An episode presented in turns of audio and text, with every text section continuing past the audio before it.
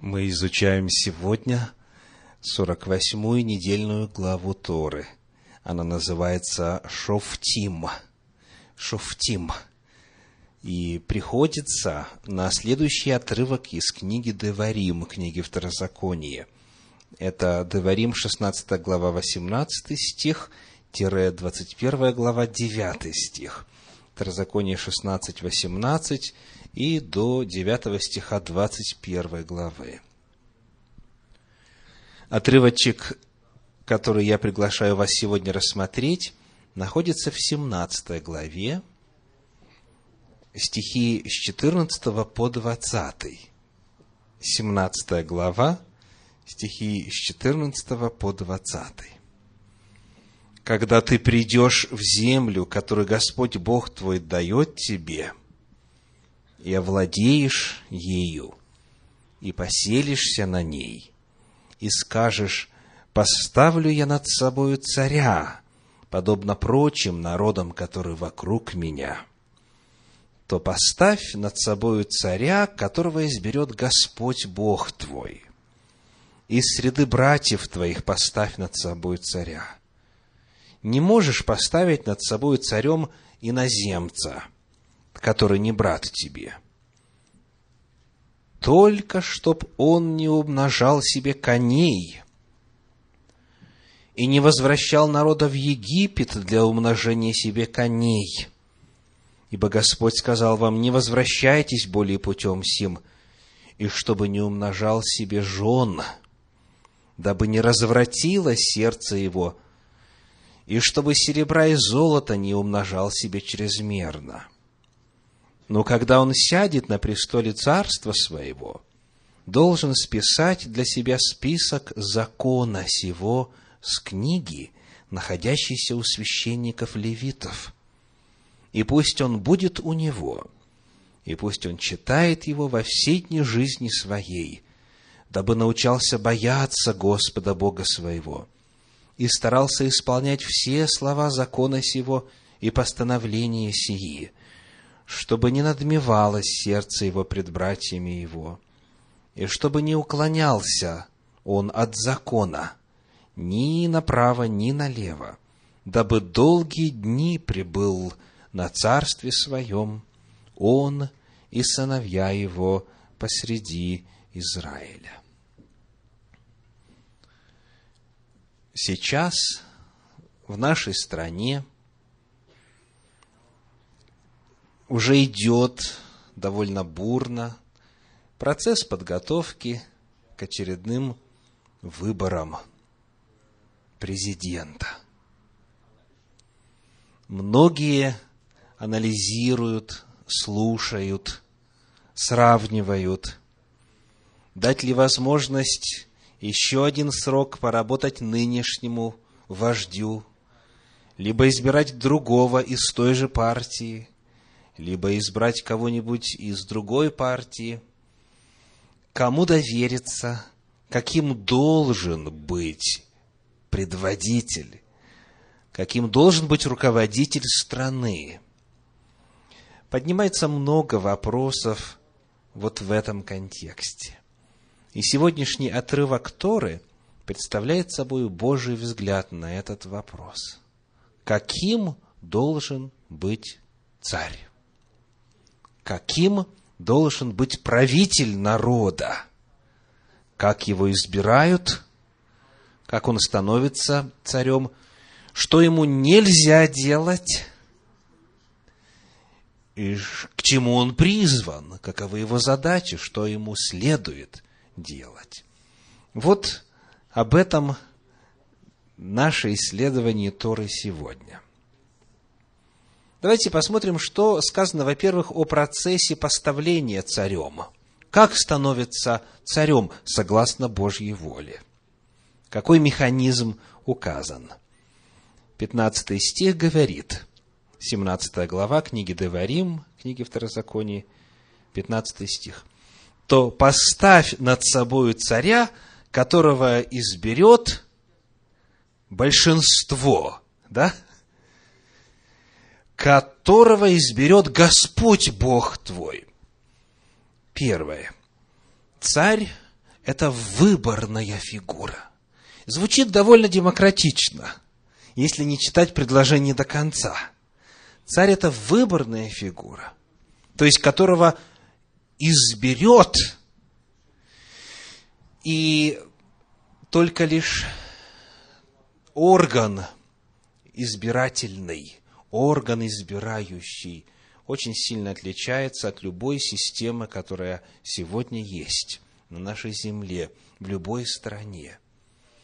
Сказано, что это выборная должность. Господь избирает царя. Бог определяет, кому быть царем. Вот это первое. И, конечно же, здесь появляется сразу вопрос о том, а как же узнать, кого Бог избрал? Как же узнать?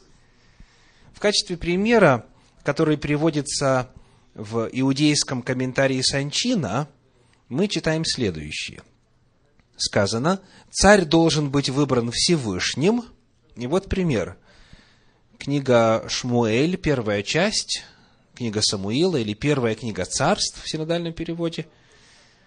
10 глава, 24 стих, 10-24. Сказано, «И сказал Шмуэль всему народу, видите ли вы, кого избрал Бог?» То есть, воля Всевышнего, дальше продолжает комментарий, была выражена через пророка, который жил в том поколении. Бог избирает и открывает свою волю через пророков. И на протяжении всей истории народа Божия неоднократно Бог пророкам давал поручение: «Иди и помажь вот такого в царя над таким царством. Иди и возлей елей помазания на голову вот этого и этого». Бог оставляет за собой прерогативу выбора. Вы, конечно же, знакомы с такой расхожей фразой, как «каждый народ заслуживает своего правителя». Так? Каждый народ заслуживает своего правителя. И можно спорить о том, верный ли этот тезис или нет, но если народ делает выбор, значит, народ выбирает подобного себе, то есть того, с кем он больше себя отождествляет, с кем больше себя ассоциирует. Но Бог желает избирать царей. И сегодня, к сожалению, эта личность из процесса выборов кардинально устранена. Говоря о том, что царь – это выборная должность, также важно задать и такой вопрос. А разве не принято на трон восходить наследнику? То есть, подразумевается как бы само собой, что в контексте монархического правления король умер, да здравствует король. То есть, отец умирает, тут же известно, кто будет следующим царем. Сын. И так далее. То есть, это именно наследуемое дело. И хотя в действительности в 20 стихе этой 17 главы книги Деварим есть об этом мысль. Давайте глянем. 20 стих, последняя его часть, где сказано, «Дабы долгие дни прибыл на царстве своем он и сыновья его посреди Израиля». Тем не менее, даже и эта фраза, вот как истолковывается. Я цитирую по комментарию Раши. Он говорит, что эта фраза говорит нам о том, что если его сын достоин царствования, он имеет преимущественное право перед всяким другим человеком. То есть, не автоматически, не просто потому, что ты сын царя и первенец, допустим, а если его сын достоин царствования, он имеет преимущественное право перед всяким другим человеком. Но все равно царя должен избирать сына ли, или другого, как часто бывало в истории, избирает Господь. И уже народ поставляет царя. Вот это первый тезис, первый момент касательно процесса поставления царем. Второй. Второй. В 15 стихе 17 главы книги Деварим, книги Второзакония, написано, во второй части 15 стиха, «Не можешь поставить над собою царем иноземца, который не брат тебе». Не можешь поставить себе царем иноземца, который не брат тебе. В Соединенных Штатах Америки это стало нормой. Президентом может быть только тот, кто родился в этой стране. Так? Кто по факту рождения гражданин этой страны, и, соответственно, вот эта часть Торы стала нормой здесь. В комментарии Санчина приводятся некоторые интересные исторические данные на эту тему. В конце периода Второго храма римляне возвели на престол Иудеи своего ставленника. Как его звали? Царь иудейский Ирод. Своего ставленника Ирода, который по происхождению был не евреем и вел свою родословную от идумеев. Ирод стал родоначальником целой царской династии. Один из его потомков, Агриппа I, читая эти строки во дворе храма в конце 7-го года, прослезился, осознав, что он недостоин престола царя Иудеи. В Торе есть пророчество. В книге Берешит, в книге Бытие, в 49 главе, где содержится пророческое предсказание истории каждого из колен Израиля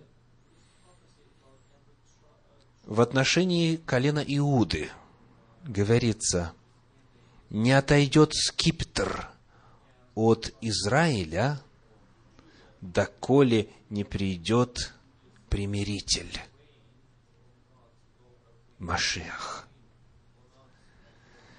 То есть,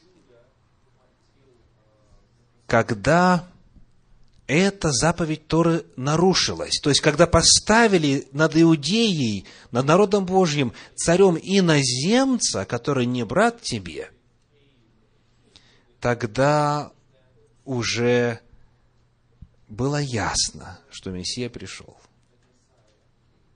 То есть, иными словами, еще раз цитирую пророчество, «Не отойдет скипетр от Иуды, и законодатель отчресл его». То есть, из колена Иуды всегда будут цари, доколе не придет примиритель. И, как мы исследовали с вами в свое время, это термин примиритель, Шломо, то есть, тот, кто проводит вот работу по примирению Бога и народа. В иудейской традиции это Машиах, это Мессия. Это небольшое указание на время пришествия Машиаха согласно Торе. Так вот, первый момент – Бог избирает. Второй момент – только должен быть из числа народа Божия. И более того, есть конкретное указание, из какого колена должен быть царь. Итак, мы с вами ответили кратко на вопрос о том, как становились царями. Теперь следующая секция в избранном отрывочке для исследования – это запреты для царя. Чего ему нельзя делать, будучи царем? В первую очередь, важно обратить внимание на начало 16 стиха. Посмотрите. Деварим 17:16. Сказано «только», чтобы он не. Только. Вот это слово «только», эта частица в древнееврейском в подлиннике звучит так. Рак. Только. Как пишет Гирш, исследователь Торы, частица «только» служит как бы противовесом, налагая на царя обязанность самоограничения, в первую очередь в областях, являющихся, как показала история, теми самыми скалами, о которые разбивалась добродетель царей. и, соответственно, счастье управляемых ими народов. Эти области, двоеточие, вожделение военной славы, женщины и богатство. Вот, согласно Гиршу, об эти скалы разбивалась добродетель многих царей на протяжении истории. И Тора именно вот в этих областях дает запрет и ограничения Богом избранному царю. Давайте посмотрим теперь по отдельности на эти три ограничения. 16 стих говорит: «Только чтоб не умножал себе коней, и не возвращал народа в Египет для умножения себе коней, ибо Господь сказал вам, не возвращайтесь более путем сим». Почему нужно было не умножать коней? Комментарий Санчина отвечает: Тора оберегает сердце царя, чтобы оно не преисполнилось гордыни. Этот закон запрещает монарху держать хотя бы одного коня, который не используется для практических целей, а служит украшением царского выезда. Не сказано, чтобы не было коней. Сказано, чтобы не умножал себе коней. Сколько царю нужно коней? Понимаете, очень простой вопрос, правда? То есть, не умножай себе коней. Если умножаешь, то это уже вопрос гордыни. И Тора, говорит комментарий, оберегает сердце царя. В книге Деварим, в книге Второзакония, в 20 главе, здесь же рядышком, в нашей недельной главе Торы, в 1 стихе сказано так. Второзаконие, 20 глава, 1 стих. «Когда ты выйдешь на войну против врага твоего и увидишь коней, и колесницы, и народа более, нежели у тебя, то не бойся их, ибо с тобой Господь Бог твой, который вывел тебя из земли египетской». И вот в 19-м псалме известный царь Израиля оставил такие слова, стихи 6 по 10, псалом 19, стихи 6 по 10. «Мы возрадуемся о спасении Твоем, и во имя Бога нашего поднимем знамя. Да исполнит Господь все прошения Твои. Ныне познал я, что Господь спасает помазанника Своего. Отвечая Ему со святых небес Своих могуществом, спасающей десницы Своей, иные колесницами, иные конями, а мы именем Господа Бога нашего хвалимся. Они поколебались и пали, а мы встали и стоим прямо. Господи, спаси царя и услышь нас, когда мы будем взывать к Тебе». То есть, царь не должен полагаться на военную мощь, царь не должен полагаться на свои силы, на коней своих полагаться, потому что от Господа победа. Вот главная мысль, и вот какое отношение к силам своего войска и своему собственному престижу Тора желает сформировать в сердце царя. В 17 главе, 14 стих, говорит следующее, 17 глава, 14 стих, то есть мы возвращаемся к книге Деварим, Второзаконие 17, 14. «Когда ты придешь в землю, которую Господь Бог твой дает тебе, и овладеешь ею, и поселишься на ней, и скажешь, поставлю я над собою царя», и так далее. Вот эти слова в комментарии Гирша передаются следующим образом. Эти слова, которыми начинается глава, рассказывающая о роли царей в Израиле, недвусмысленно констатируют с самого начала, что функция еврейского царя заключается не в том, чтобы завоевать страну или обеспечить за счет физической мощи безопасность Израиля в ней. Как эти слова об этом свидетельствуют? Сказано, что вопрос царя у вас будет стоять когда? Когда вы уже придете в землю, когда овладеете ею, когда поселитесь на ней, то есть, когда уже войны закончатся, вот тогда вы будете заниматься вопросом царя. Потому вот эти слова с самого начала говорят о том, что функция царя по Божьему замыслу в чем-то ином. не в консолидации сил и не в завоеваниях, не в военных действиях. Сказано, функция царя не в том состоит, чтобы увеличивать физическую мощь народа по отношению к внешнему миру. Землю Израилю дает Бог, не царь. И с его помощью Израиль покорит страну, и только под его покровительством он будет жить там в безопасности. Итак, первое ограничение какое?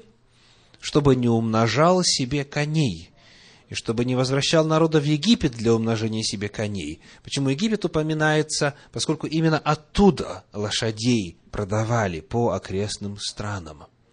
И этот факт затем упоминается в описании царствования Соломона. Он эту заповедь как раз нарушил. Итак, первое ограничение, связанное с конницей. Второе, 17 стих, 17 стих 17 главы. «И чтобы не умножал себе жен, дабы не развратилось сердце его». На что запрет? На многоженство запрет. Появляется очень интересный вопрос. А сколько жен это много? Как бы вы сказали?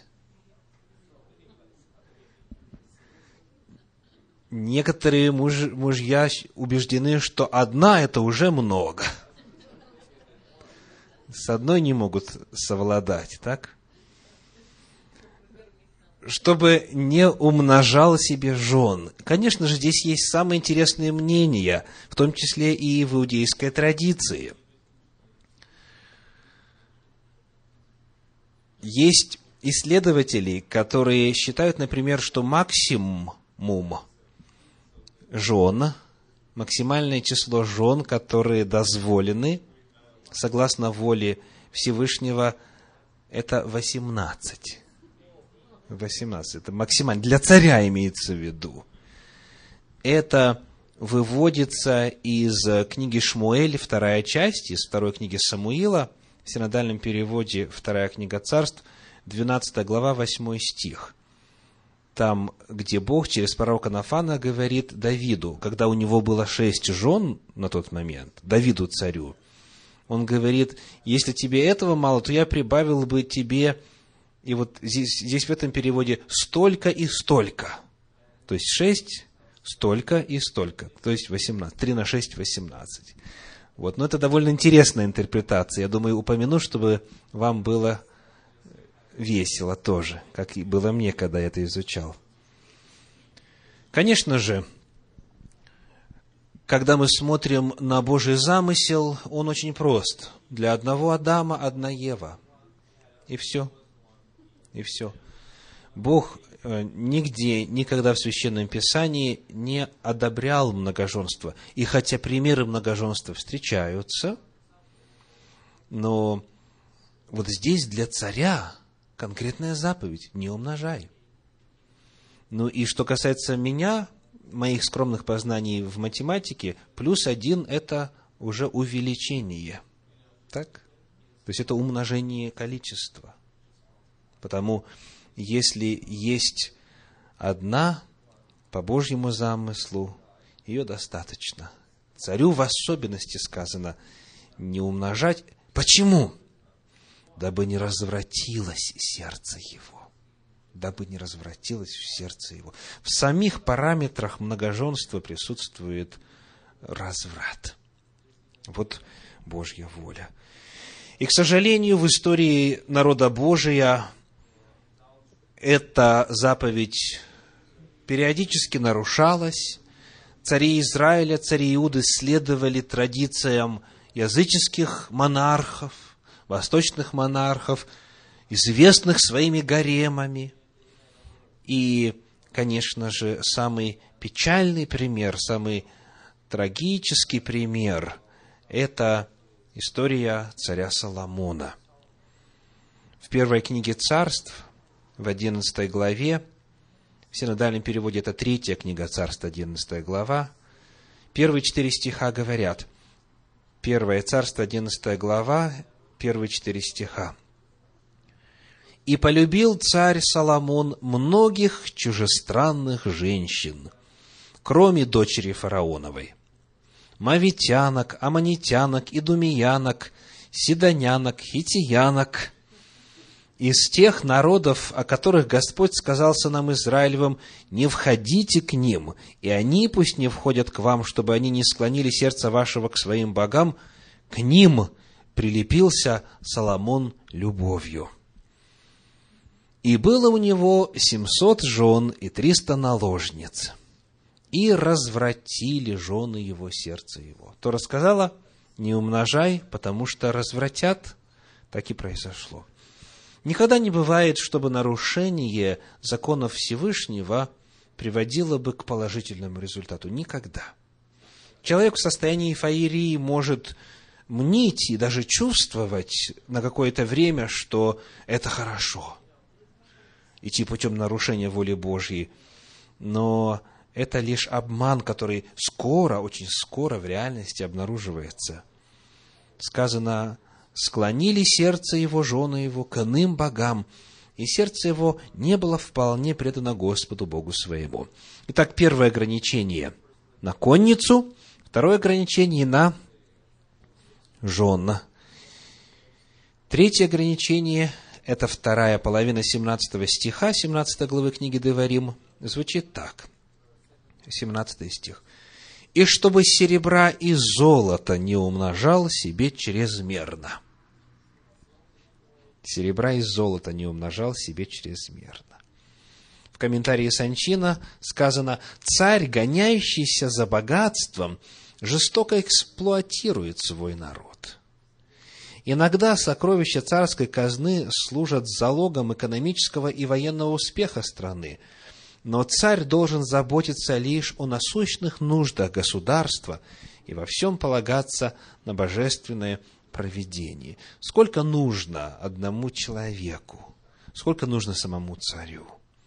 Тора говорит, чтобы серебра и золото не умножал себе чрезмерно. Сколько бы ни было денег у человека, все равно он может удовлетворить только нужды, которые есть и у всех прочих. То есть Господь знает, что увлечение богатством может быть весьма пагубно.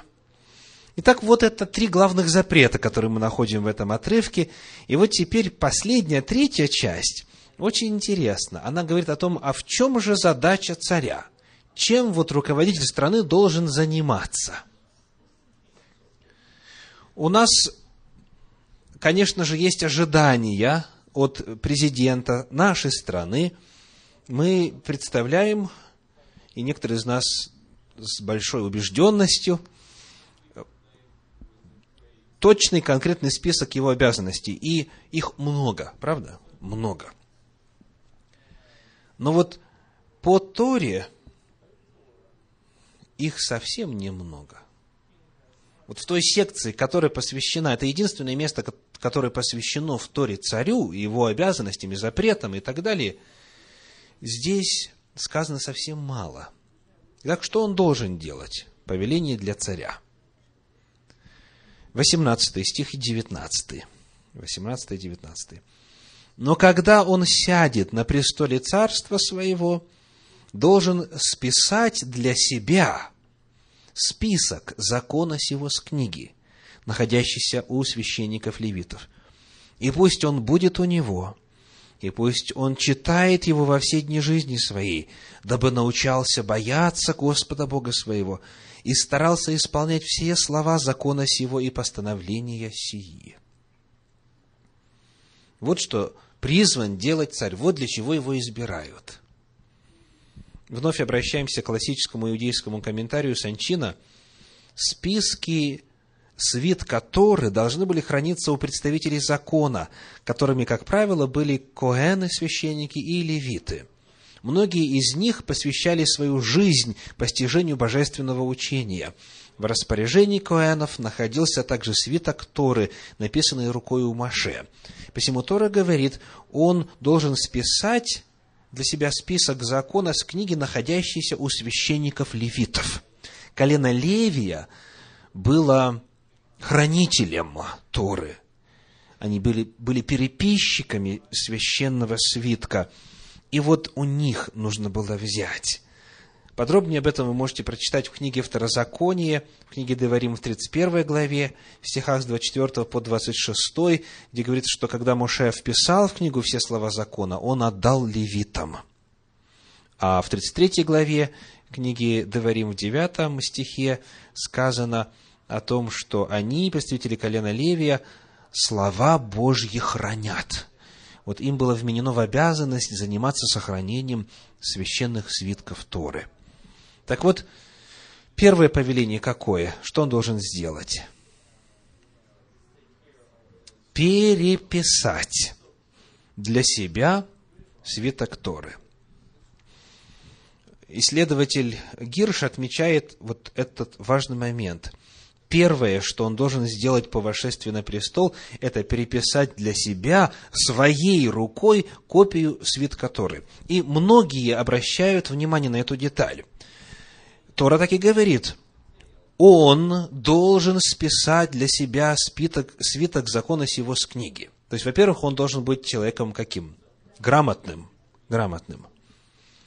И, как мы знаем сегодня, процесс переписывания свитка Торы длится где-то около года. То есть вот взошел на престол, началась работа царя. И речь идет о человеке, который занимается этим, как говорят в Америке, full time. То есть все свое время, это его работа. Год. Сегодня пишется свиток Торы. И когда это происходит, тогда Тора записывается не только на пергамент, она записывается и в память, в мысли. Когда человек записывает эти Божьи слова, они через него проходят, они глубоко запечатлеваются в его сознании, в его естестве. И это подготовка для того, чтобы выйти на новый уровень исполнения заповедей Божьих. Гирш дальше пишет. Этим он признает, что закон обязывает его прежде всех остальных. Что не он стоит над законом, но скорее закон должен быть неизменным наставлением во всей его жизни. Что осуществление закона в народе – это его главная задача как царя. И что своим скрупулезным соблюдением закона и самоотверженной преданностью поставленным им задачам он подаст народу личный пример, как первый или главный сын закона. Это совершенно парадоксальное во свете современных понятий о функциях правителя указание на то, чем должен заниматься царь. Он должен заниматься изучением, вначале переписыванием и исполнением закона, чтобы быть примером, образцом в своем государстве для всех прочих. Дальше читаем у этого же комментатора следующее. Функция царя будет в том, чтобы выделяться среди всех особой верностью закону, лично блистать во всем нравственном благородстве этой преданности закону. Сам, исполненный духом своей миссии, он будет полагать своей задачей заразить этим духом умы и сердца всех своих подданных, их мысли, слова, поступки, и употребить силу своего слова, свой личный пример и личный престиж для борьбы с тем, что оскверняет этот дух. Итак, вот что должен делать царь.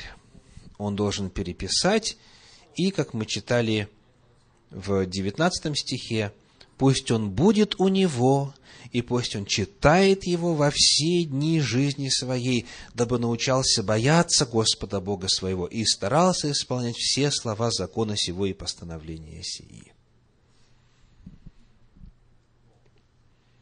Здесь, в этом повелении касательно отношение царя к Торе, есть одна интересная загадка. В синодальном переводе у нас используется слово «список». Он должен списать для себя список книги закона. И вот это слово «список» в древнееврейском «мишне» имеет несколько значений. Из древнееврейского на английский переводится так.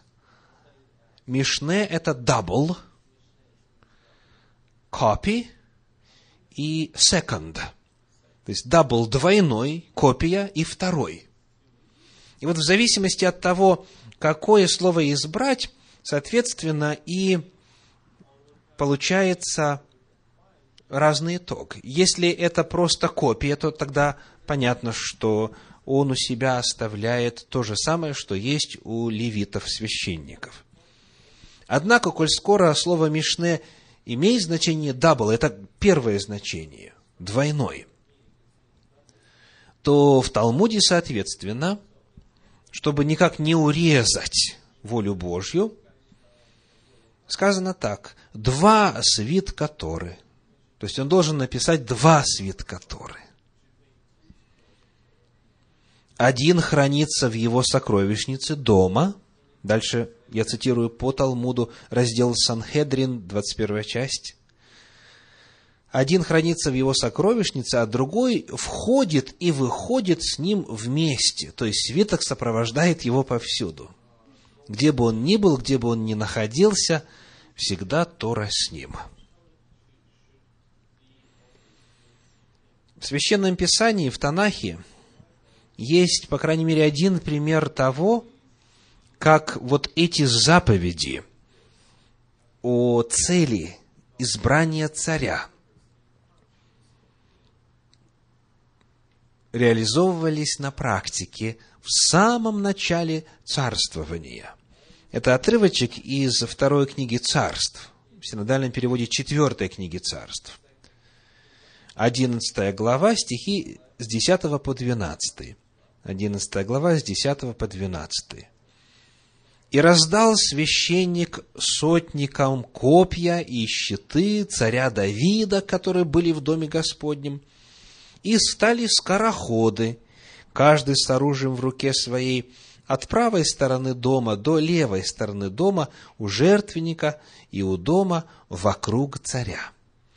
И вывел он царского сына, и возложил на него царский венец и украшения, и воцарили его, и помазали его, и рукоплескали, и восклицали: да живет царь».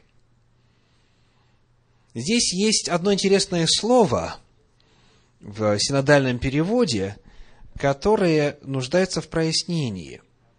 Запомнили ли вы, что возложили на царя в процессе коронации?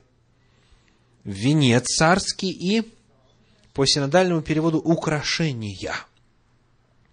Однако, когда мы с вами открываем иные переводы, в частности, перевод на английский язык, New International Version, говорит, что первосвященник brought out the king's son, вывел сына царя, and put the crown on him, и возложил венец на него. И дальше сказано, he presented him, он дал ему, with a copy of the covenant. Он дал ему копию завета. And proclaimed him king. И провозгласил его царем. То есть возложил корону и дал ему, вручил ему копию завета.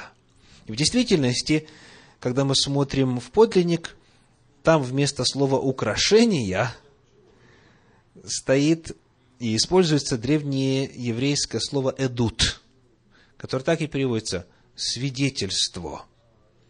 То есть, это термин, который описывает 10 заповедей и, в принципе, заповеди Господни. Иными словами, когда мы смотрим, как царь начинал свое царствование, вот с чего оно в действительности начиналось и по повелению Торы, и реально в жизни. К сожалению, далеко не у всякого, и не у каждого, и не у всех царей народа Божия. Если бы все были верны Торе, то тогда история была бы совершенно иной. Как бы то ни было, перед нами вот иллюстрация того, каким образом это происходило, когда цари были послушны. И вот еще на тему о Торе из исследования Харпера он пишет: «Всякий раз, когда цари Израиля сбрасывали с себя ярмо Торы и начинали пренебрегать ее принципами, основанными на стремлении к справедливости, тут же у них проявлялись все отрицательные черты восточных правителей, власть которых всегда основывается на жестоком деспотизме, распространение в обществе пренебрежительного отношения к бедным и невнимание к их нуждам, гордыня, коррупция, бесконтрольность в ведении общественных дел были моментальной реакцией на падение морально-нравственного уровня царя. Именно об этих грехах постоянно говорили пророки Израиля, обращавшийся к царям в то время, когда ухудшающееся положение еще оставляло надежду на исправление дел. Всякий раз, когда царь не следовал Торе, страна бедствовала». И второй момент, который отмечен в отношении того, чему Бог призывает царя, мы находим здесь, в 17 главе книги Второзакония, в качестве следствия знакомства с Торой, но, тем не менее, отмеченного отдельно в 20 стихе, сказано так, 20 стих 17 главы книги Деварим: «Чтобы не надмевалось сердце его пред братьями его, и чтобы не уклонялся он от закона ни направо, ни налево, дабы долгие дни прибыл на царстве своем он и сыновья его посреди Израиля». Вот эту фразу хочу подчеркнуть. «Чтобы не надмевалось сердце его пред братьями его». И здесь несколько кратких высказываний толкователей. Рамбан об этом говорил так: «Если гордыня вменяется в вину царю, то можно представить, каким тяжелым преступлением она является для обычного человека. Сказано, если он будет читать, то это поможет ему не превозноситься над братьями. Если гордыня вменяется в вину царю, то можно представить, каким тяжелым преступлением она является для обычного человека». Ну а комментарий Санчин обращает внимание на фразу «над братьями его» и говорит: «Подданные царя никто иные, как его братья, не слуги, ни холопы, да, ни черни, а братья». Вот параметры взаимоотношений. Хотелось бы иметь такого царя, правда?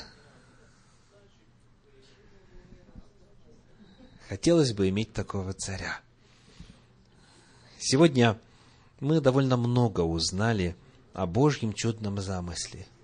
Можно только представить, что было бы, если бы наша страна и все страны земли жили по Торе. Какая была бы благодать! Мы, естественно, отвечаем в первую очередь за себя. И пусть эти принципы, которые мы изучили сегодня, станут реальностью и в нашей жизни. Потому что практически все, что здесь сказано, насущно для любого из нас. Да благословит вас Всевышний. Аминь.